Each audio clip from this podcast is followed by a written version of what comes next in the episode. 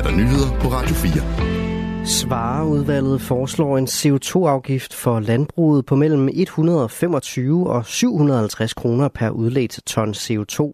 Det skal være med til at få drivhusgasudledningen i Danmark banket ned.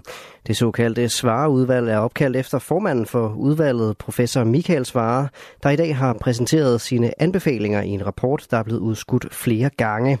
De forskellige modeller vurderer så kunne sænke udledningen i år 2030 med 2,4 til 3,2 millioner ton, alt afhængig af hvilken af modellerne, der vælges.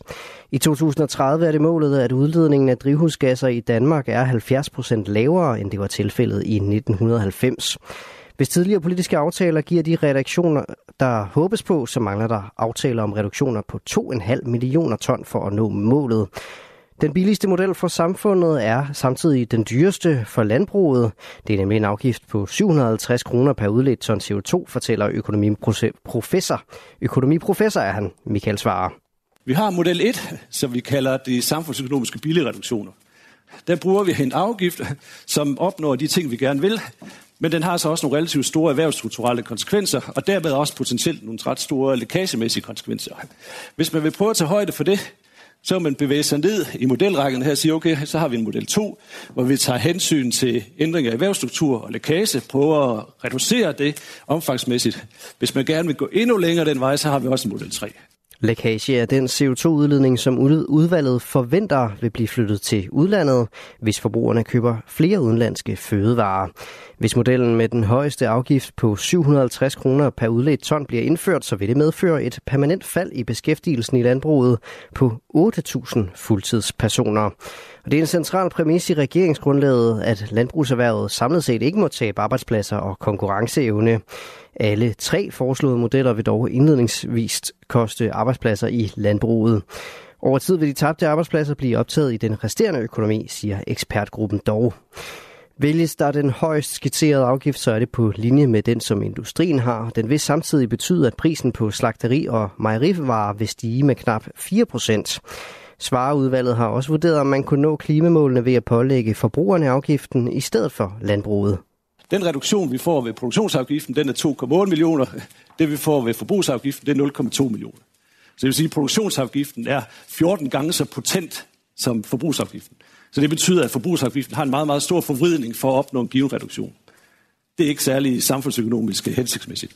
Siger Michael Svare. Beregningerne for udvalget er forbundet med usikkerhed.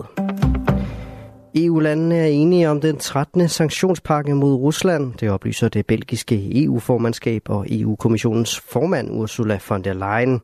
Selvom der på forhånd har været tale om, at sanktionspakken vil være en light-udgave uden omfattende sanktioner mod russiske sektorer som eksempelvis olie og banker, så vil det kunne mærkes, mener Ursula von der Leyen.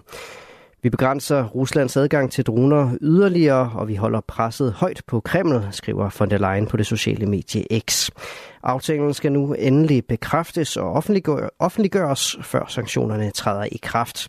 Den nye sanktionspakke kommer kort før toårsdagen for invasionen af Ukraine.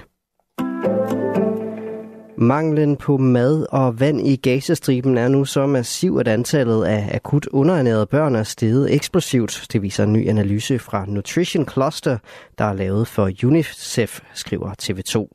Analysen viser, at hvert sjette barn under to år, eller 15 procent i det nordlige Gaza, nu er akut underernæret. Før krigen var akut underernæring i Gazastriben eller sjældent. Kun 0,8 procent af børn under 5 år var ramt. Og det er overraskende, siger generalsekretær i UNICEF Susanne Dahl. Det er fuldstændig uden fortilfælde, at antallet af akut underernærede er steget så eksplosivt, siger hun til TV2. Kong Frederik vil overvære en fredsgudstjeneste i Holmens Kirke i København for at markere toårsdagen for krigen i Ukraines begyndelse. Det fremgår af Kongehusets kalender for 23. februar. Kirkerne i Danmark markerer årsdagen i dagene omkring den 24. februar, hvor russiske kampvogne altså er rullet ind over grænsen til Ukraine.